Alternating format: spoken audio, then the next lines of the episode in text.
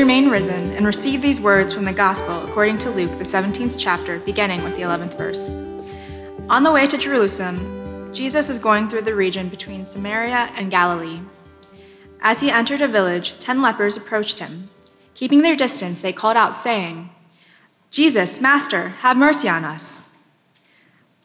When he saw them, he said to them, Go and show yourselves to the priests. And as they went, they were made clean. Then one of them, when he saw that he was healed, turned back, praising God with a loud voice. He prostrated himself at Jesus' feet and thanked him, and he was a Samaritan. Then Jesus asked, Were not ten made clean? But the other nine, where are they? Was none of them found to return and give praise to God except this foreigner? Then he said to him, Get up and go on your way. Your faith has made you well. Receive what the Spirit is saying.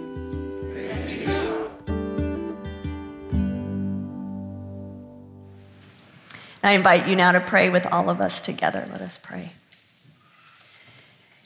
Loving and gracious God, I pray that in these next moments you would let me decrease so that you might increase.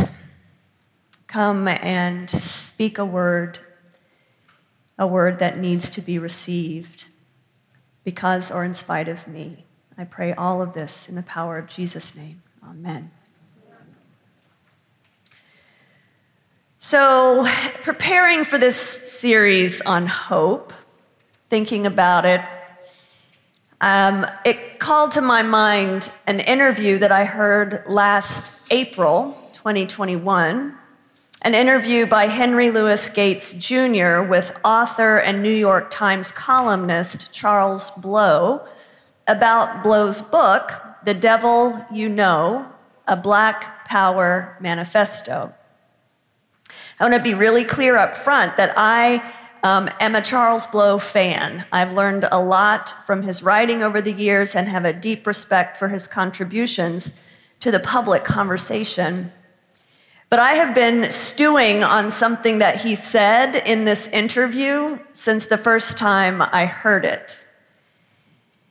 He was, they were talking about the book, and Gates said that he was um, he was so glad that the book was full of hope. And Charles Blow immediately rejected that notion that his book was about hope or had hope in it, and went on to say this The way I look at hope is the absence of power. You only need to hope if you can't do it. You only protest if you don't have the power to do it, that is, whatever you're trying to do, because you're asking power to bend and recognize your protest and come to your side of your argument.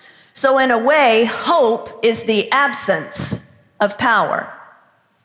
Religiously, he says, that makes tons of sense. It keeps you from falling into despair. You, you have no power to change the circumstances. All you can do is believe that somewhere, somehow, down the way, things are going to change by and by.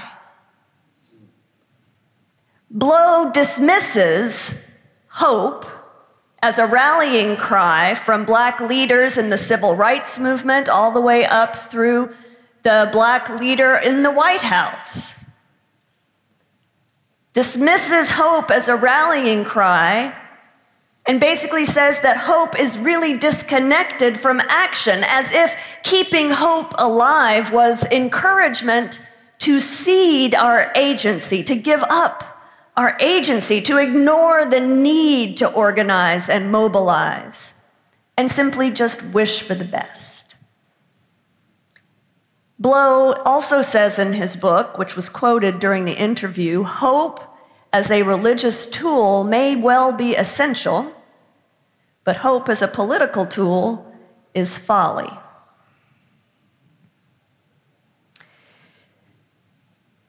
First of all, to disconnect religious from political is, I think, unhelpful. I wrote a book about that, as a matter of fact.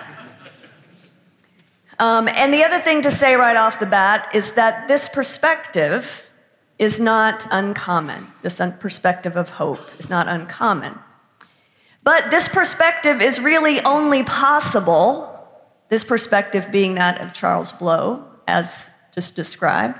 It's only possible if you believe that God is dead or that God is simply not able or willing to engage the people and challenges of this world.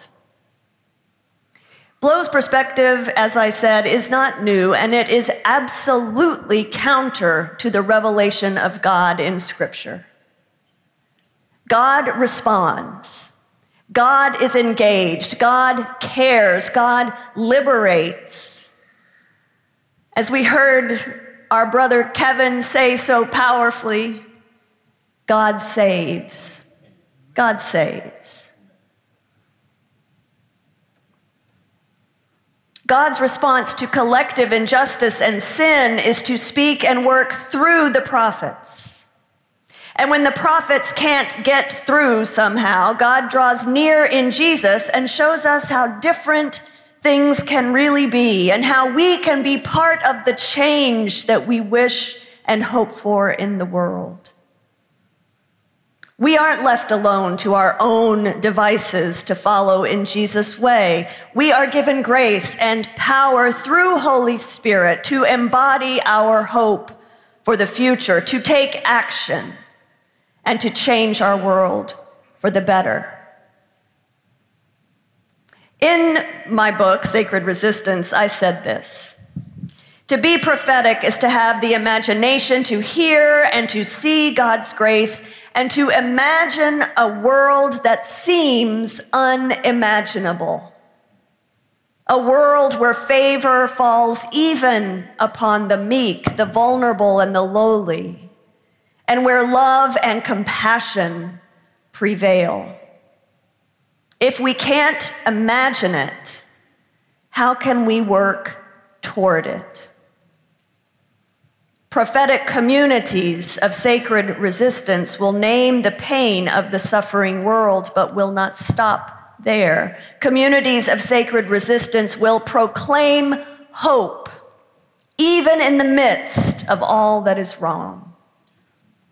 To be prophetic is to let the world laugh at our hope it is to persevere in peace and to trust that new every morning is God's love for us, and that all day long God is working for good in the world, and that we get to be part of God's work of mending, justice, liberation, and love.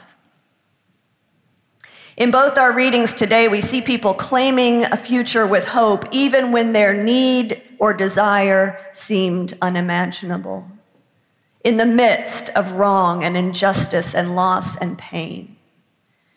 In our first reading, Jeremiah says, Seek the welfare of the city where I have sent you into exile and pray to the Lord on its behalf. For in its welfare you will find your welfare. These words were spoken not to the powerful, but to those who had been displaced, those who had lost their homes, those who had been taken into a place that they did not know, were forced into a new place by violence when Babylon conquered Judah for the first time. And the people are called to claim hope in the goodness of God even there, not by waiting around for God to do something, but uh, by engaging with the people in that place, by building their lives there, to build relationships and lives with those even in the place that they did not choose. They had gifts to offer, they had gifts to receive. And if you read just several verses further, you'll see that the prophet isn't pretending that the exile will be of short duration, but the people are reminded that God is with them and has plans for them, for their welfare, and not for harm, plans to give them a future with hope. But again, they aren't supposed to just sit around waiting for that to happen, but to trust that as they do what they can do in the place where they are, receiving gifts and offering their own, that God is also at work making a way for a future flourishing. And in our gospel, the community of persons with leprosy who encounter Jesus show us what claiming a future with hope looks like. At the time of Jesus, persons with leprosy were unclean, they were outcast. There was little comfort, little hope that anything in their lives would get better. And when they cry out to Jesus for mercy, keeping their distance as they had been taught to do, Jesus responds by telling them to go and present themselves to the priests. And it quite frankly amazes me that they did it because as they went to present themselves for the purity inspection, their sin was still leprous. What an amazing act of faith. To claim a future with hope before they saw or experienced any change in their condition. But as they went on their way, they were made clean. That is, they were healed of the leprosy. And then, in a sign, a surprising turn of events, the one among the group who was especially afflicted, the Samaritan,